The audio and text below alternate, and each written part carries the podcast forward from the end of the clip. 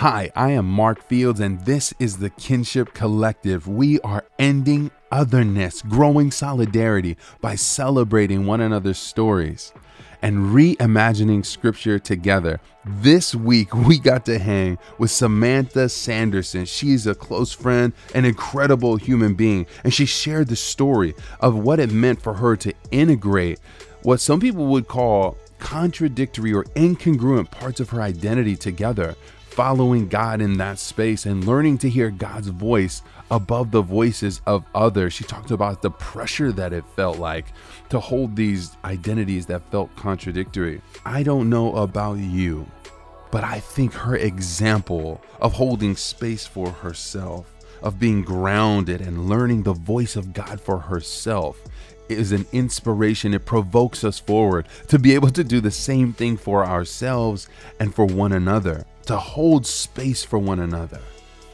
to celebrate one another. So may you do that for yourself, and may we be people who create the kind of world where no one feels like they have to suffocate holding identities that they feel like others them.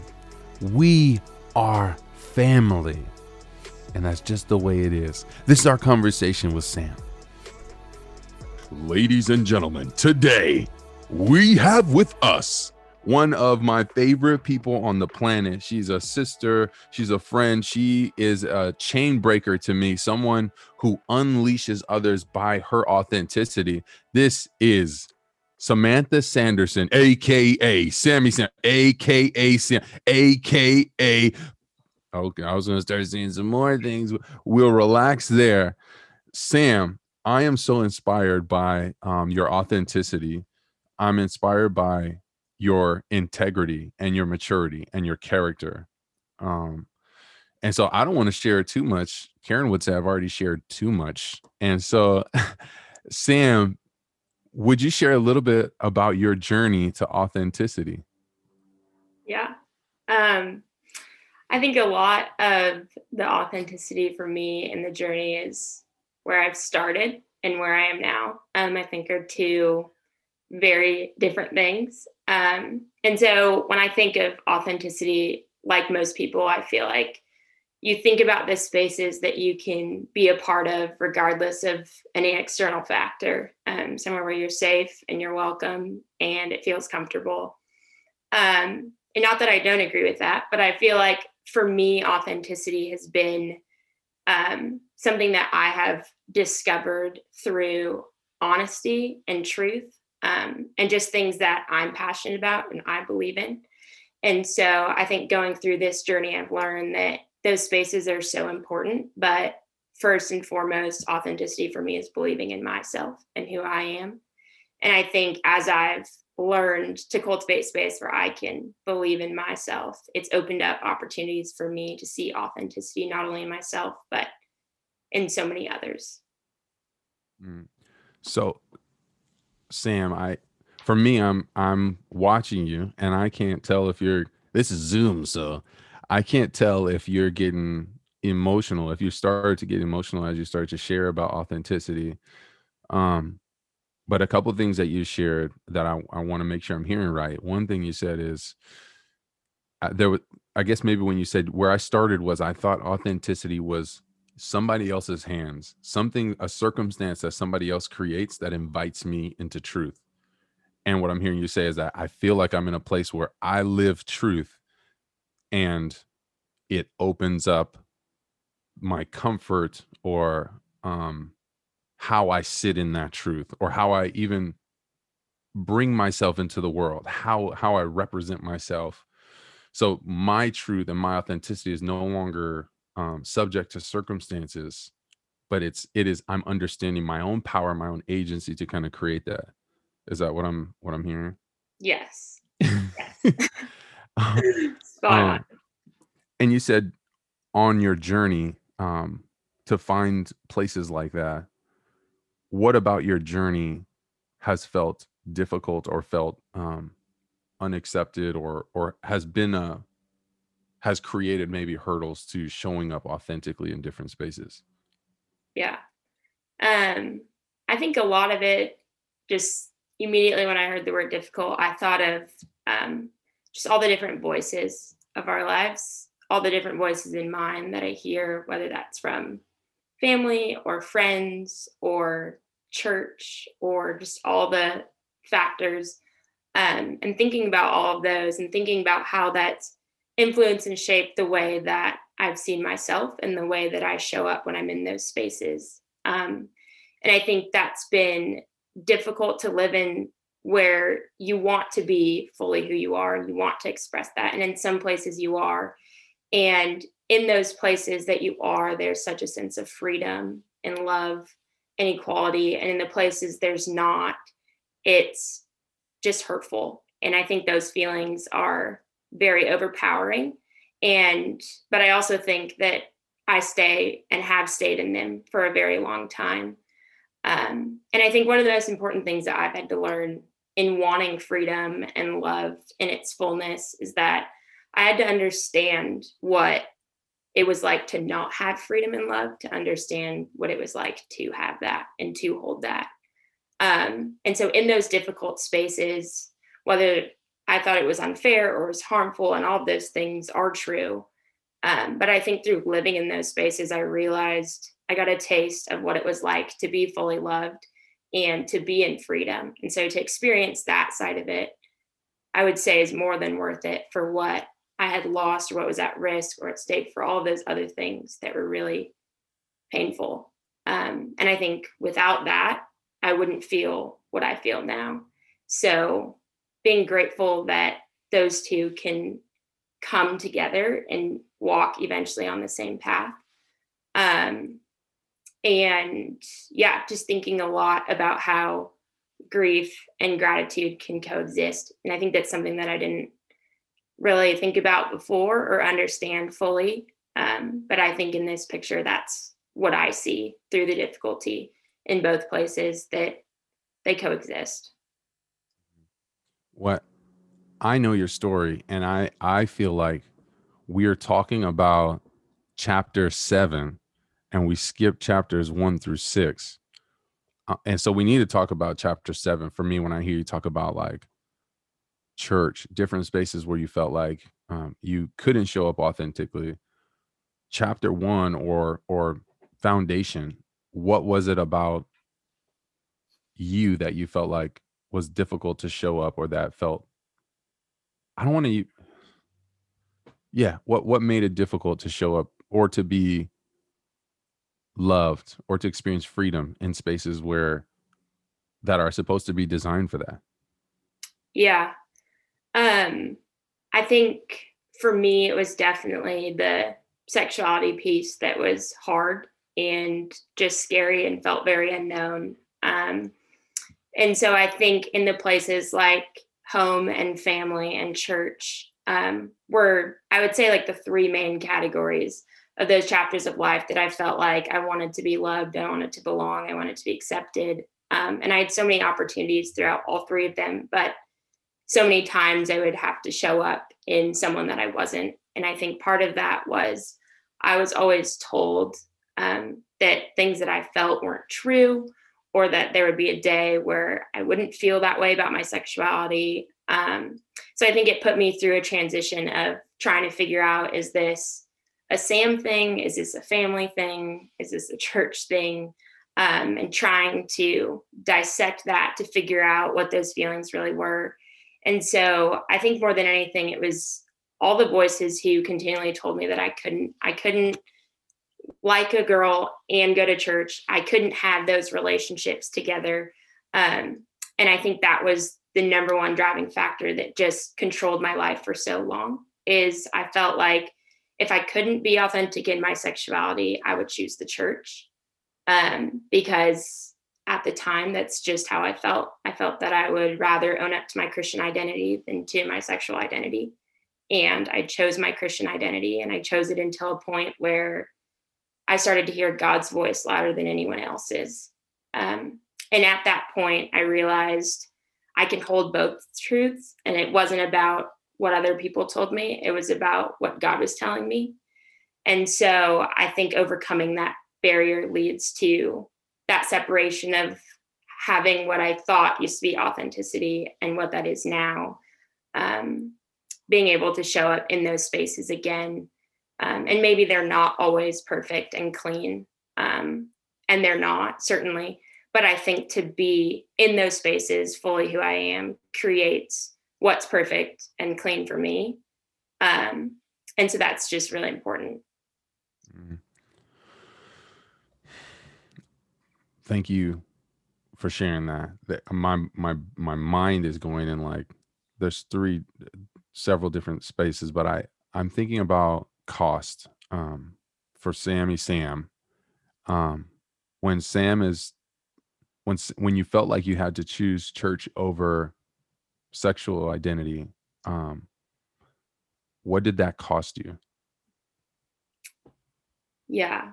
Um, I think more than anything, it just costs freedom, like the freedom to just exist and to be. Um, I think so much of that was just lost in um, trying to show up continually for others and not knowing what it meant to show up for myself.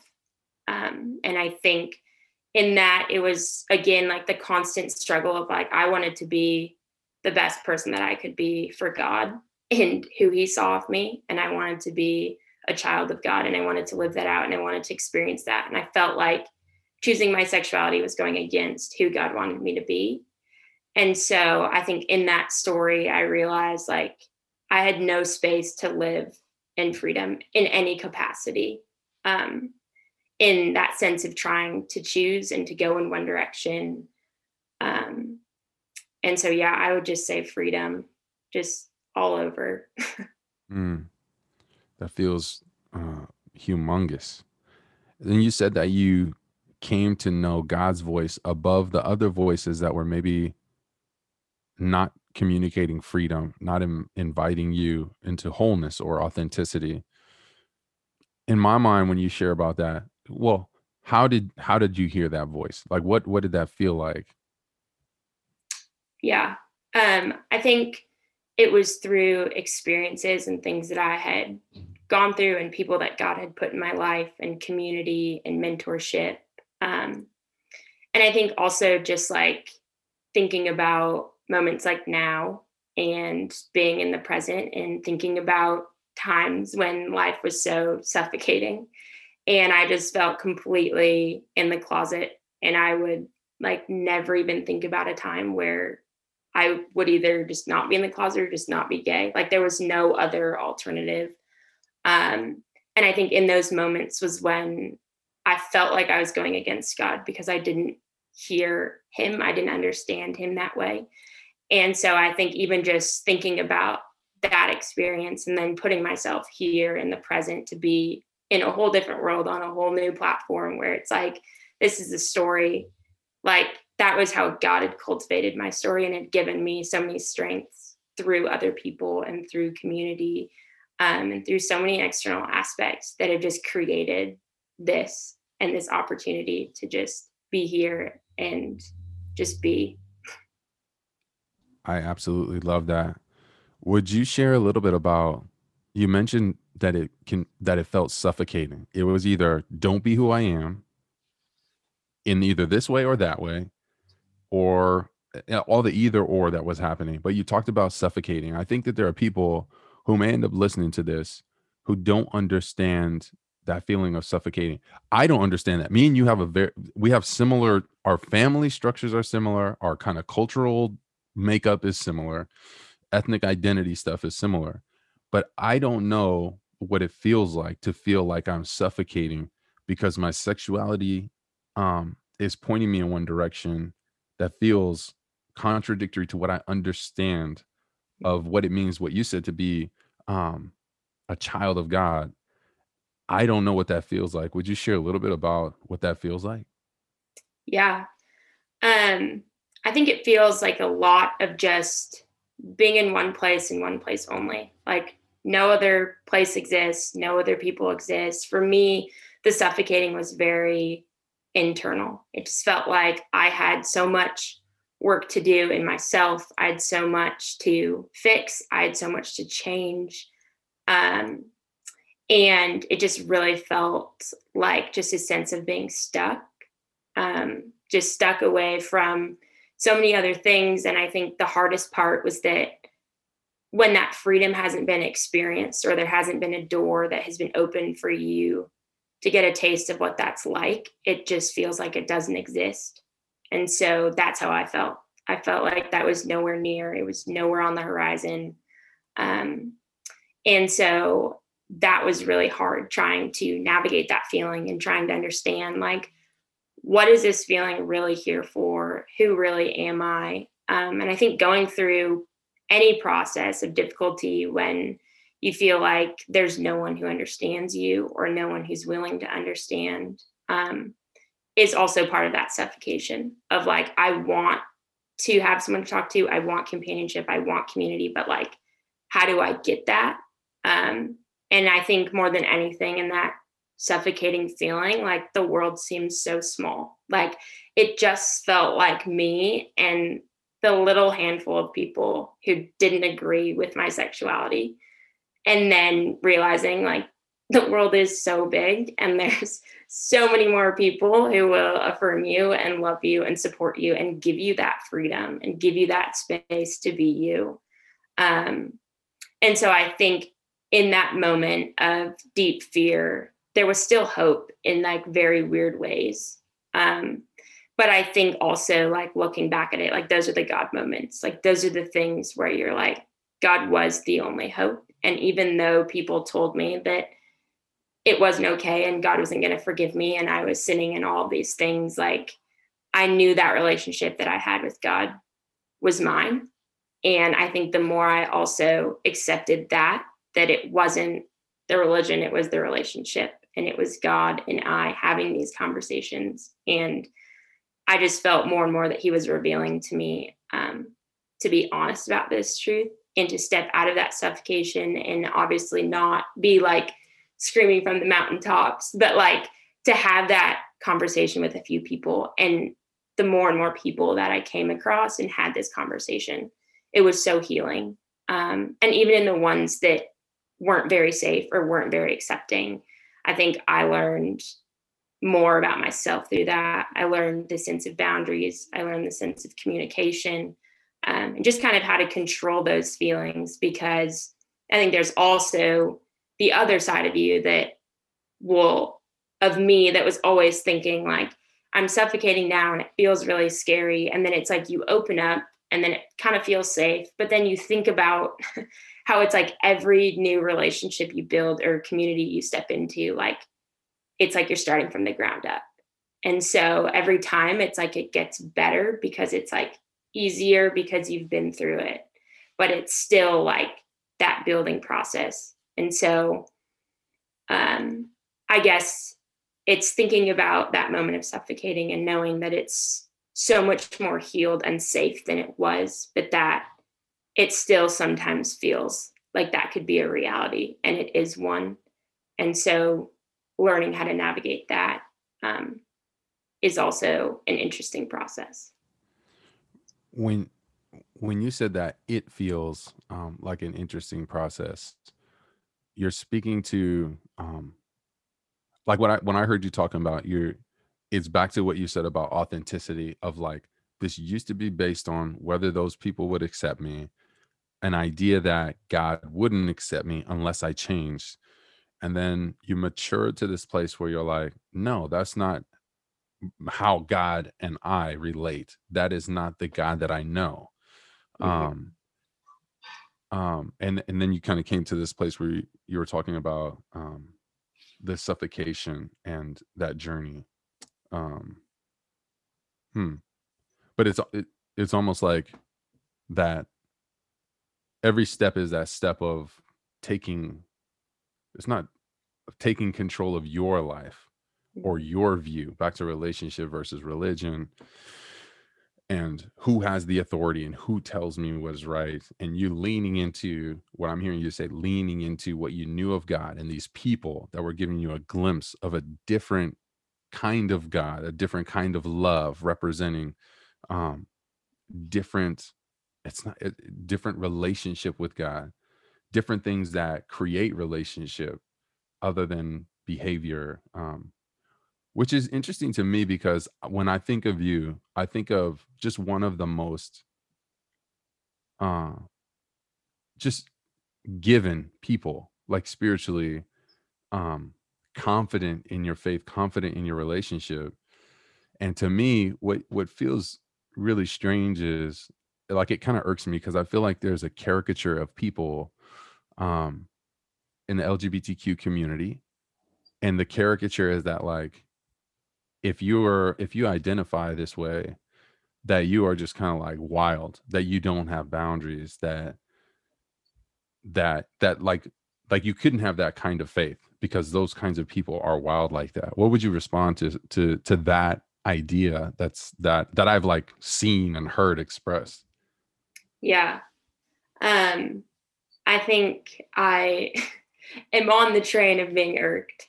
Um, but thinking about that for sure, um, I think even for me was a driving factor at times. Um, I think it contradicted even things that I felt in myself, and I think knowing that that category exists um, almost put me in like a sense of self denial. Like, am I really hearing these things from God, or am I just like trying to tell people that who don't agree with me so that we're just like on some weird like common ground? Um and so i think that's a really hard place to be. And i think um it kind of comes down to how we're holding our identity not just in our sexual identity but how we're holding our identity in christ. Um and for me it was always um like so many people regardless of all the different identities we hold and it's not just our sexual identity. And for me like there's other identities of like being african american that i hold that's like a very hard identity to also grab and to navigate in this world. And so there's so many things that are tying me down in different directions and so many of those things get talked about by different groups of people in so many different ways um, and i think all of that can be frustrating and it can be angry and it can be scary and hard and all of the above. Um, and I think in all of those moments, I would say, where does that identity lie in Christ? How would God respond? And I think when I've allowed to step back from the worldly views and from the things of people um, and really just find Jesus in those moments, like who is God? And classic, like what would Jesus do? But literally, like what would Jesus do in those moments? And I think for me, in battling so much of sexuality and the voices of all other people who didn't want me to be this way and didn't want me to make this choice, I think it was always like, what are the qualities and attributes of Jesus? And that's more important than what anyone says or what anyone does. And I think that there's so much irony in that because we find from the most prophetic Christian people that they have a very loud voice in interesting places. And I think one of those is a lot of just self interpretation and not a lot of who Jesus is and what is his character. And are we loving or are we judging? And even just in that main line, I think it's important too that sometimes we get so caught up in our own identities because we're so protective over them. And like for me, it's like don't talk about my sexuality like that but it's also like people who are straight also deal with the same voices from other people that can be harmful and so i think all around the board it's important to stop identifying us in other people and finding our truths in other people. But it's like if we put ourselves in jesus like who are we? And jesus would say like we're all sons and daughters of him. And so what does that look like?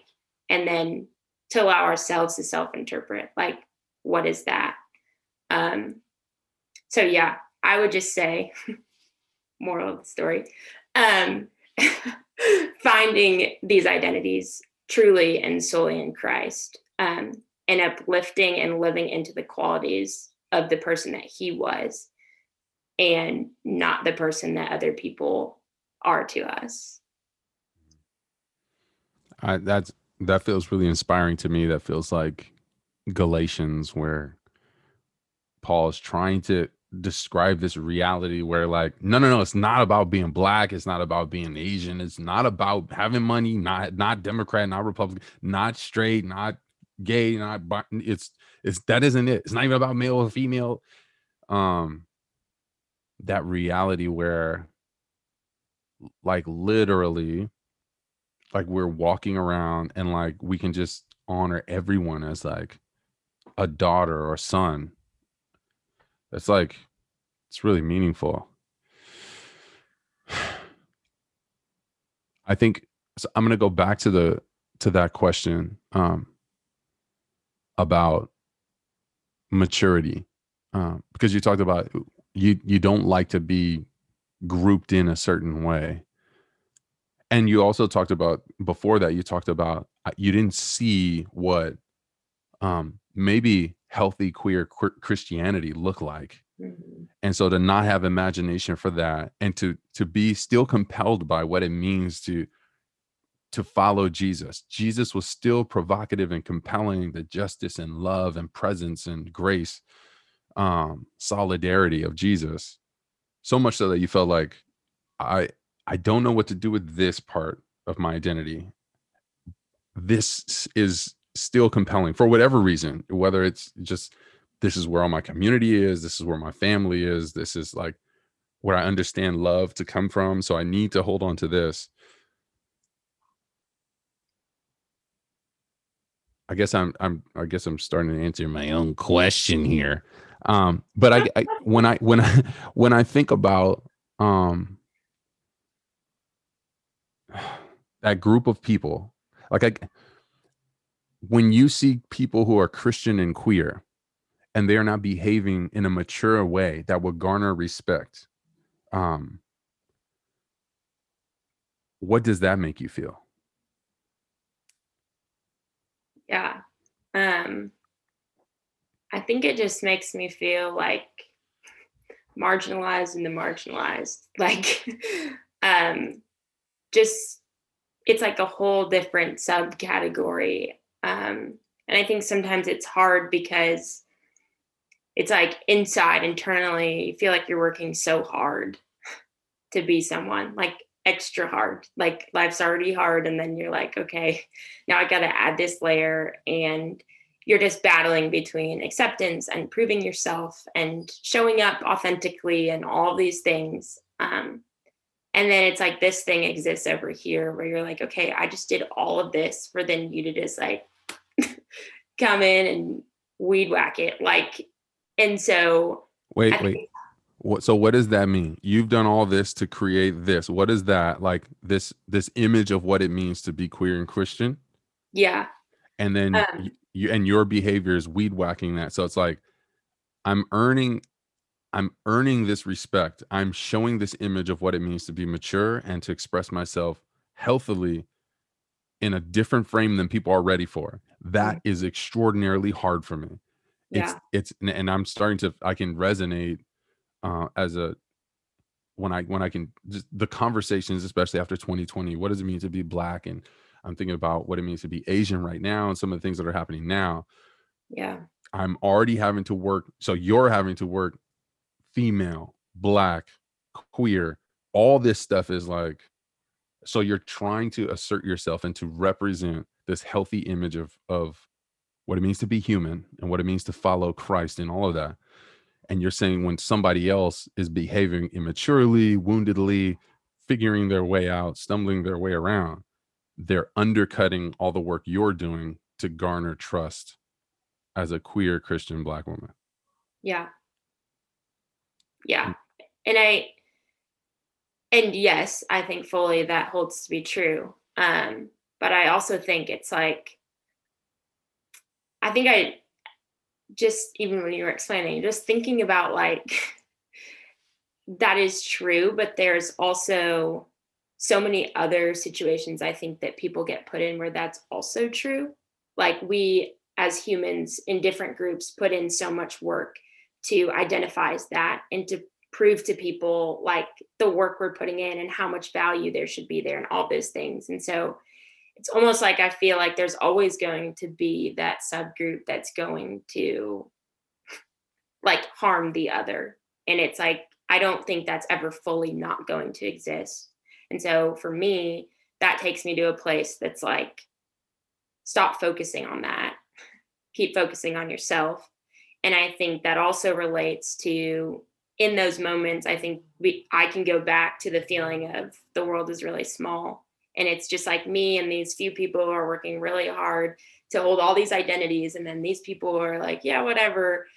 But that's like also so not true. Um, but I think it took me a while to figure out who those other people were who would stand with me in this category and be able to ignore this side. Um, and so it's like I said, existing in so many different identities. I even think about to not talk about the gay piece and think about being black and standing with black people. And then it's like you have all these people over here, and now we're like in a racism issue. And it's like it's always for me, I feel like there's always that divide. And for so long, I feel like I focused on that divide. I focused on what was dividing my sexuality from the church, my healthy relationships from my unhealthy ones. Like I was always trying to like be in the middle and play the middle ground. When I then got to a point where I was like, if I just play this side and like really work on this side, like I'm not only proving myself, but I'm proving the other side enough. Like I don't need to say words, I don't need to argue, I don't need to and I did it for so long. Like it everything always felt like it had to be a conversation. I had to explain to someone why I felt that way, why I was doing that. And now it's just a place of like I just want to exist and the actions and the work that I put in here, I just want that to be shown and represented just through who I am and not through all the things that I'm like, I need to do that. I need to tell you that. I no.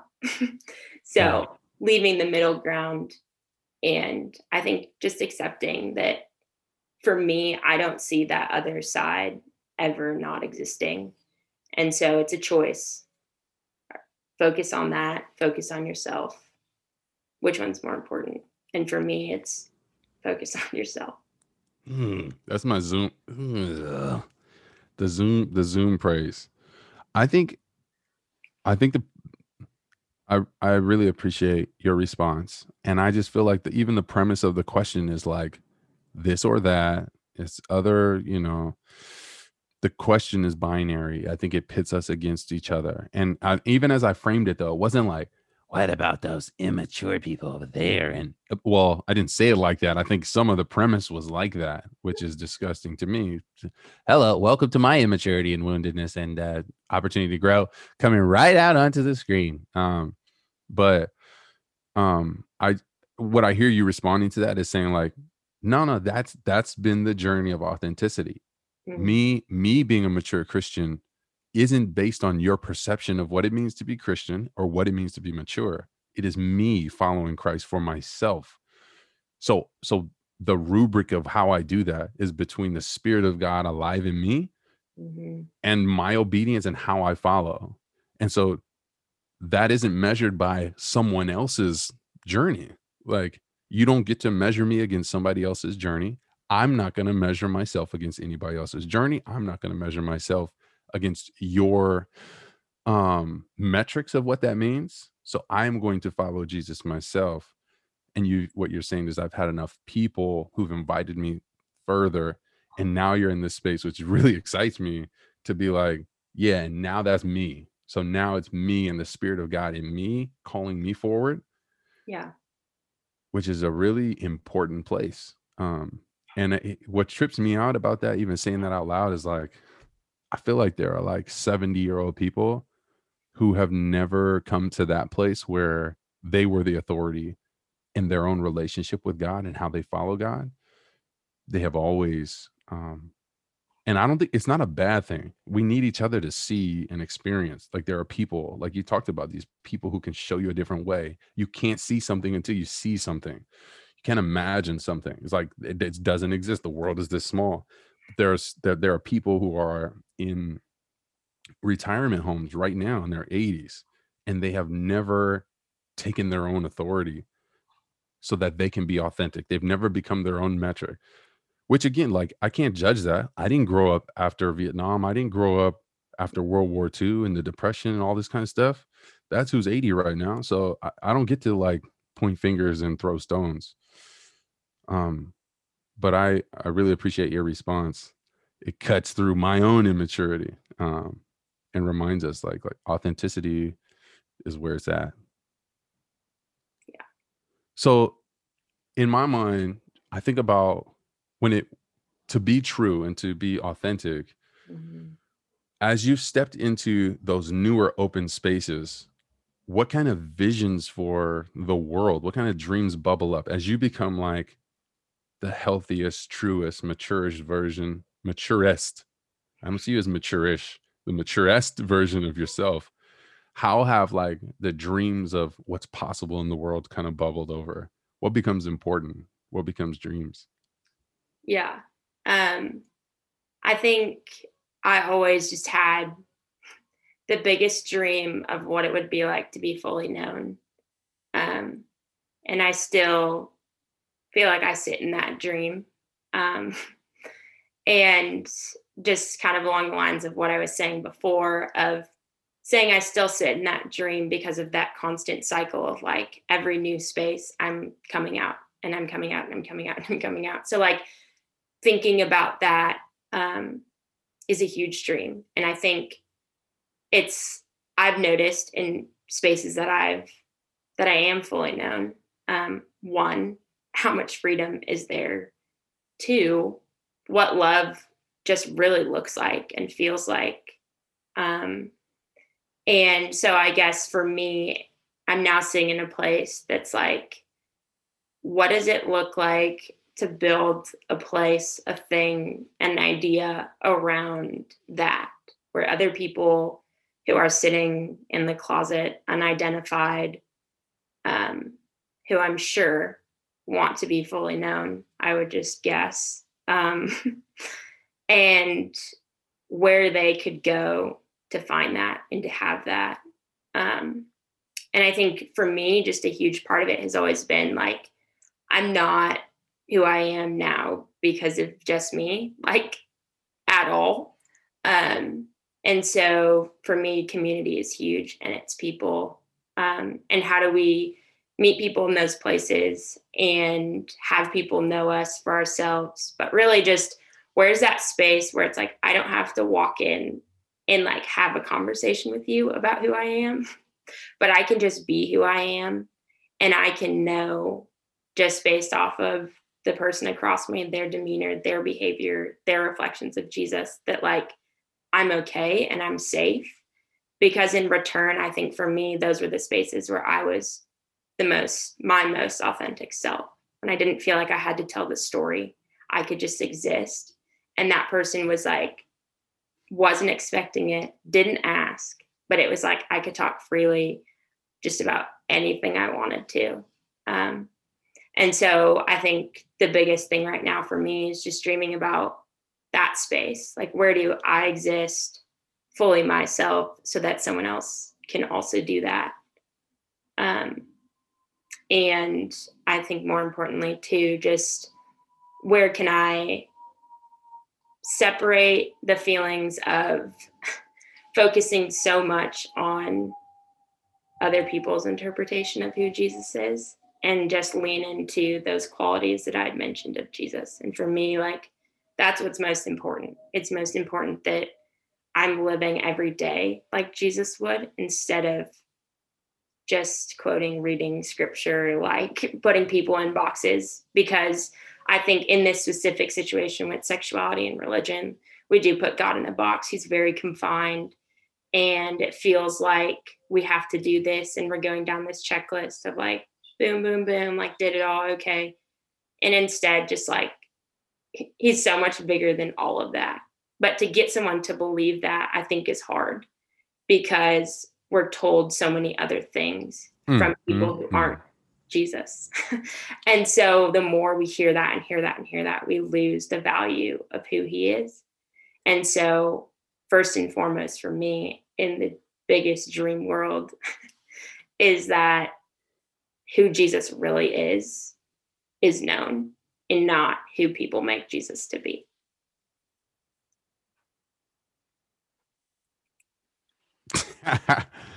Jeez Louise. Oh man. Ladies and gentlemen, just kidding.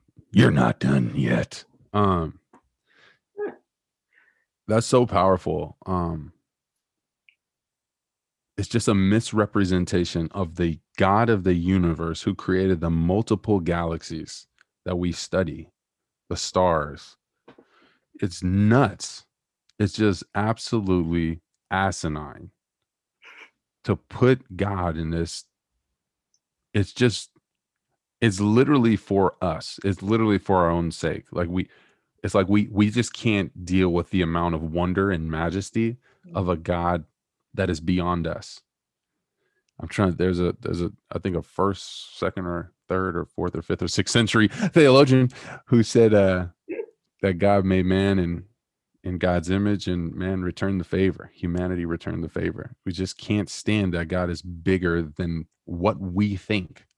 And literally, it's I just imagine like the amount of wonder and truth and invitation that would be if the voices with influence would communicate about God in that way. Mm-hmm. And God is communicated about like just in these really graspable, holdable, sometimes formulaic ways that make everybody feel comfortable. If I do this, A plus B equals C, um, A squared plus B squared equals just, and it's just like, but it's like, imagine if, if the, if pulpits and Instagrams and social medias were just filled with wonder, people who are just in awe of like, no, no, this is kind of it, but like, oh man, so much more. Yeah. It's just, it's ridiculous. When you were talking about putting God in a box, I never thought about it this way, but I just saw like Genie from from Aladdin being like, getting sucked into like this little tiny box. Like, after 10 million years. Um, but but we do it, trying to put them in that little bitty box. Yeah. Um, it's it's it's it's ridiculous.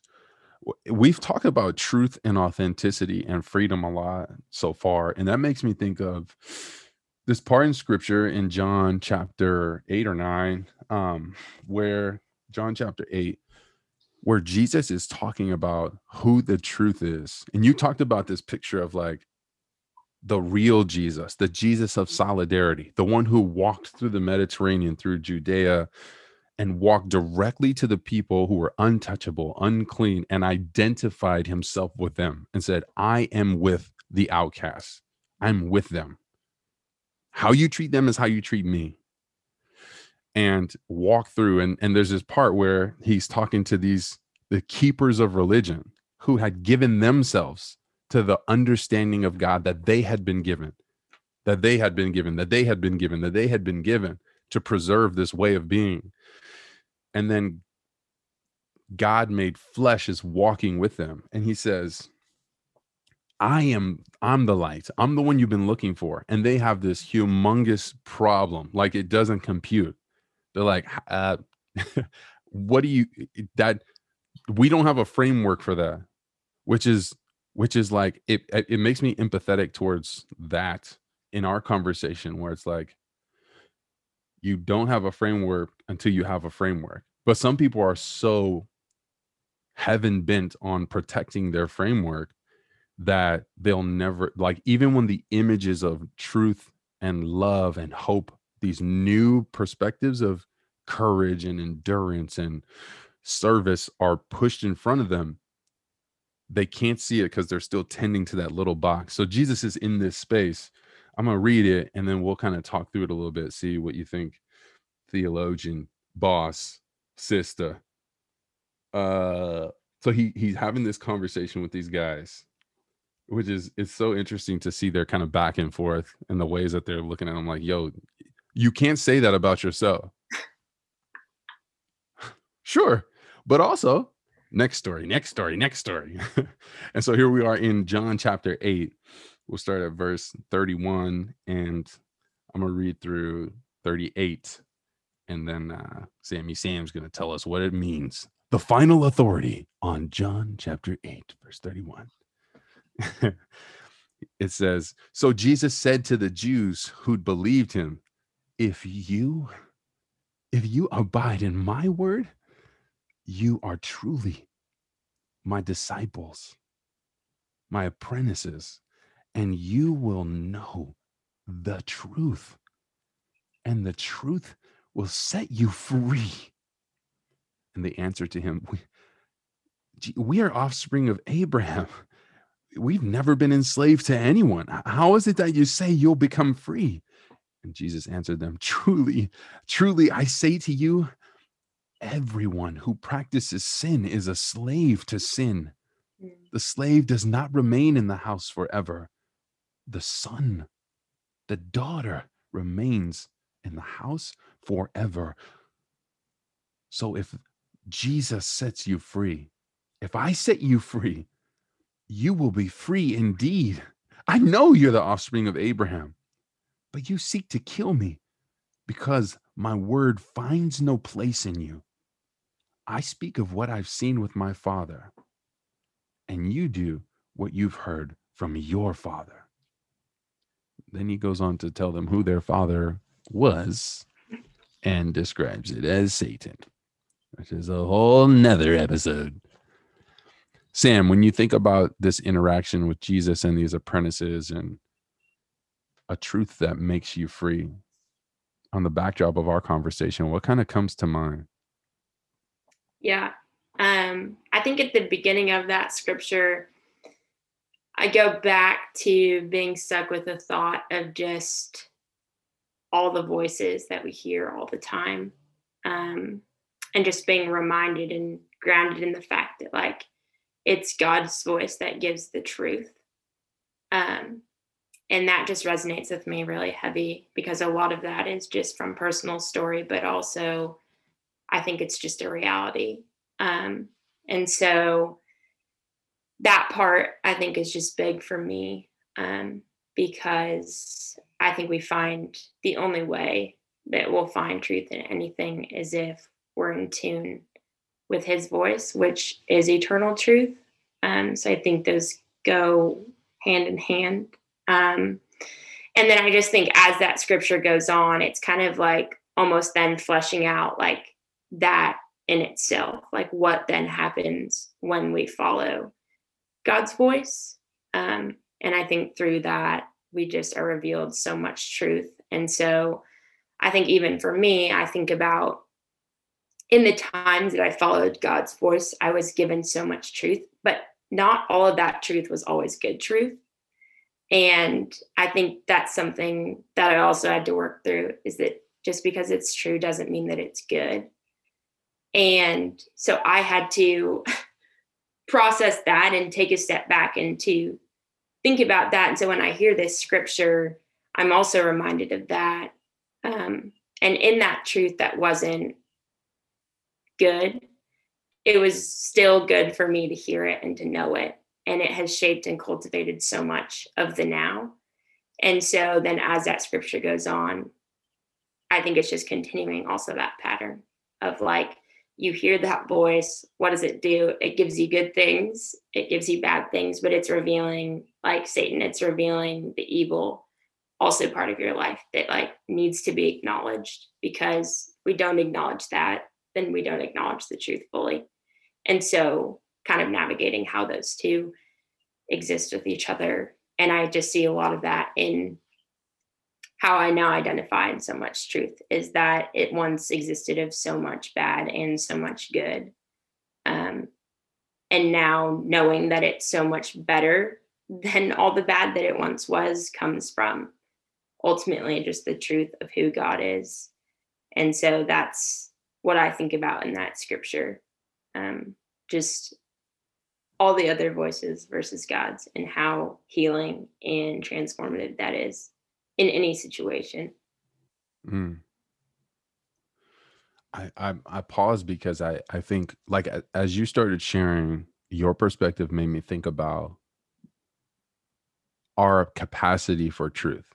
When you were suffocating, you didn't have imagination for something different. You only thought it was either this way and these other things about me would change. And that was like literally the only thing that could have been.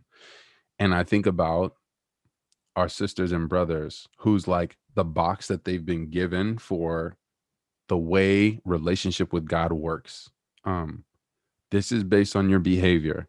The challenge, even in that idea, is that like what you've said, even up, up so far in this conversation, is like my authenticity. Like as I grew, I have kind of like taken the reins of how authenticity works. I show up fully as I as as I navigate well, right? I show up and that's on me to do. It's not on an environment to create or anything like that. When I think about people, it's like they we've been given this way to per, perceive the world, to perceive God by people, back to like the pulpits and Instagram and Twitter and all these places that are like framing how God works, framing the character of God. In the last year when we think about justice or reconciliation resurrection all these kind of restoration. Some people just like this when um when jesus says uh what did he say you seek to kill me because my words find no place in you. You don't know what to do with this image of a healthy mature christian queer woman. You you don't have eyes to see it. You talked about tasting and seeing which is not like mentally ascending and knowing and being able to articulate and all it's like no i i've tasted and seen. I know where this this is you know this isn't about that this is this but uh, for me reading it this time and hearing what you're saying it just makes me think about like when the words just can't find a place and that's why that's why our responsibility for our own lives is like our responsibility for our own lives. So it can't be based on whether the words land or whether they find a place. Like who who we show how we show up in the world, it can't be about how other people respond or else we will always be the slaves of those people. Mm-hmm. Jesus starts out talking about slaves. That feels really important. Hmm. Um, you also said some other things that I cannot recall. They were extraordinary, simply breathtaking, mind blowing. Just blew the train right off the track. What do you think, sis? What else? I could add something. I, I I got something stirring. Come on. um, when you just made the comment about I think I just saw like a very clear image of like you being showing up, whoever you are, your identity showing up, and the person across the table not knowing how to hold who you are. And I just saw this like literally like me across the table from someone else who like in that moment of like I can't like be myself or I'm like so nervous to say it or I'm like oh this is really awkward because I'm so worried about the person over there. And then it just kind of like put me in a place where I was like, but then to be reminded that those barriers that we create between people are so like toxic for who we are and like who we want to be. And so even taking that back to like the authenticity piece, like showing up and believing in yourself is like where I started in this conversation. And like still where I feel like I'm at because I think those are the moments where there's always going to be that person who doesn't believe in who you are. And you could think that you hold all the right identities of the world, like you are superior. And there's still going to be someone who's like, I don't like you, or I don't support you, or doesn't show up for you the way that you want. And so I think all that comes full circle to like asking your own self and what I've had to ask myself, like, how much do I like really believe in who I am and who's giving me like that freedom to be me? And ultimately, like, that's God, like, that's the gift that He's giving me. And so I think in those spaces of accepting that there are some people who will never know how to hold all the good things that you have, like, that doesn't make it not good. Like, if anything, it's like, it shows how much power is there because that person sees it and there might not admit it and might give it to you in hard ways. But for me, that's been like a power push. Like, if this is like intimidating you or scaring you, or you're like, what are you doing with your life? I'm like, I have it all in my hand. And like, I believe in myself enough. And then in return, I think it gives you the opportunity to find all the other people who also believe in you. Um, but I think when we don't take that step to believe in ourselves first, that's when we don't see all the other people who believe in us because no one even knows that we're like seeking to be believed in. And so I that's just what I was thinking about in that moment of turning that situation into like they don't know how to hold it.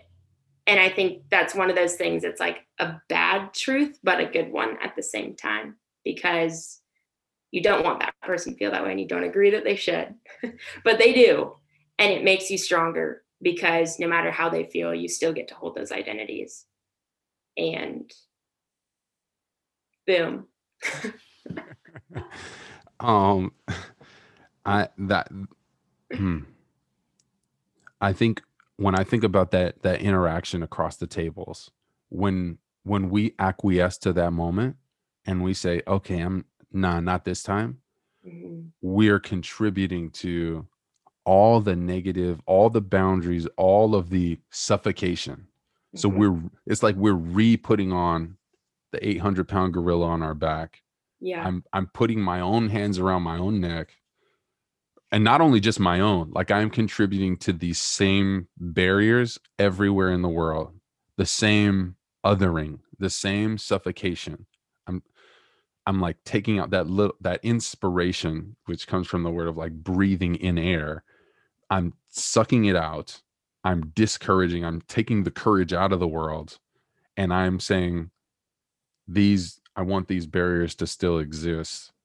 And that's really weird because uh, I, I don't want to say something that feels like I'm heaping all this responsibility on the marginalized people to like stand up and which is that's definitely not what I'm trying to say at all but I'm trying to say how we show up to those moments at the table matters. And we can either live into the value and the dream of inspiration and breath and freedom and authenticity, or we're showing up to that table reticent and hesitant mm-hmm. for whatever reasons. We haven't done that work or we don't. And, and there's like, there's reality back to like hard truth good truth the, the ways truth works is like there's realities of like why it's hard to do that at the table what what it feels like to bring that in that moment but the, but it is this moment where I was I was thinking about like the work that we have to do to be healthy to show up at the table in a way that like can breathe life in a way that contributes to freedom and authenticity instead of living in fear uh, fear or slavery. Yeah. Huh. Whoa. Whoa. Um any final thoughts sis about the scripture or authenticity freedom dreams um like i kind of a lot of thoughts um i think two things. One thing um, is that I feel like to be fully loved, we have to be fully known. And so to step into that story in whatever capacity that looks like for different people um, I think is super important. And I would say my biggest reward is to fully be myself and to fully show up has given me the biggest set of freedom, the biggest life of love, and just the biggest community um, that has just helped me navigate and help shape me and encourage me. Um, and I think also just for me, the piece of holding our identities high feels really big that it doesn't matter it does matter what people say. um, but in that, I think so much of what I've learned and wanted to also make fully known is that dealing with sexuality is very difficult. And I think there will always be seasons of life where I feel it harder than others or things feel more difficult. Um, but I think it's also important to know how to hold that difficulty and make space for that to be a celebration versus something to be like always talked about in a negative light. Um, and I think that goes the same for racism and all social injustice and all like just all of the above that there's so much space to sit and just deconstruct and feel pain and i think that's so important but i also for me i feel like it's more important to sit and there's a bigger space to celebrate and to encourage and to give hope and to pass hope and to just leave all that negative behind because I think the space of joy is way bigger than the space of fear. Um, and I just think that's very important to live into. And I think when we live into that really big space, we then get dropped off into a place where it's like, whoa, the world's really big.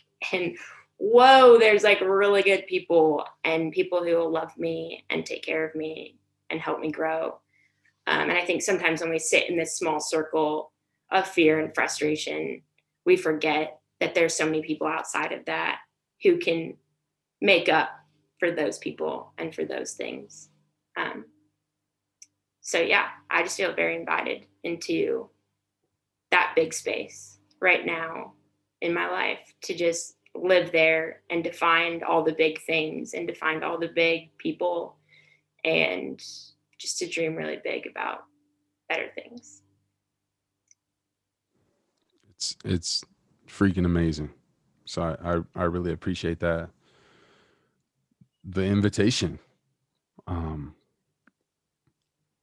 I said before you, life and suffocation, wide open spaces and celebration, and dark small spaces. And there's no judgment in that because the journey is hard. And the more identities you're wearing, the harder it is. Um, Sam, I thank thank you for your perspective and you being in this space and your voice and the way that that you have learned to celebrate your story and to say like they may not someone else may not but I will and someone else may have different ideas, but these are mine. And to do the work that you do to stay grounded um, and to stay in tune with the voice of God that will continue to call you forward with good truth and bad truth and hard truth. I really appreciate that because I think what we try to do every time is to celebrate stories. So when we celebrate Sam's story together, it's to say your story is celebratable too. We want to celebrate your story too. And for this particular kind of story, I'm thinking of my friend Brian um, an organization he started called Be Free Stories, which is a space if you are queer, whether you're Christian or not, it coming out is so risky and so hard. But it is an organization, Be Free Stories at Be Free Stories, that wants to celebrate you so that you don't have to do it on your own uh, so you don't have to feel like like how could i be celebrated?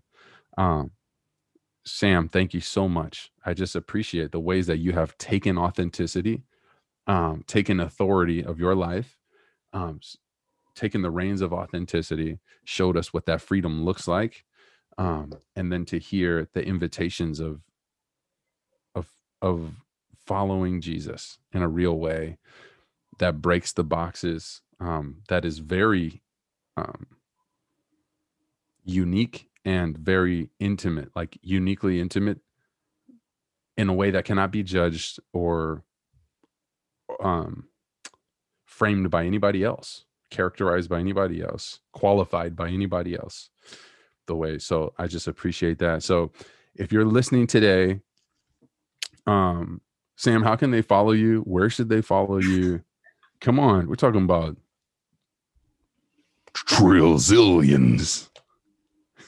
Um, I don't know. I'm not a very uh, social media gal. Maybe I can, uh, in the future, give you some better handles to follow. Starting, starting big things. Hey, come on! Look, we're throwing it out there as soon as we can. Well, you can search Sammy Sam. Just kidding. Um, you can just search your name once we get all this stuff out there. But just please know, like Sam, Sam is extraordinary, and I'm gifted to to call her friend. Um, we would both say, like, look you down the barrel of the camera. You are extraordinary, and you are in process, and you're in your journey. You are, you have so much to say. Like, me and Sam are people just like you. We want to celebrate your story. So please know you are love beyond measure. And we're family. That's just the way it is. Point blank, period. And I can't wait to hear your story. I can't wait to be friends to celebrate you. Uh, let me be someone who can help you celebrate. I pray this conversation is something that gives you imagination for something beyond what you thought was possible because there are mature Christian queer sisters and brothers who would celebrate you and they want to help you live that journey towards intimacy and being known and full expression in the world. So, love and family, that's just the way it is. Peace, y'all. We are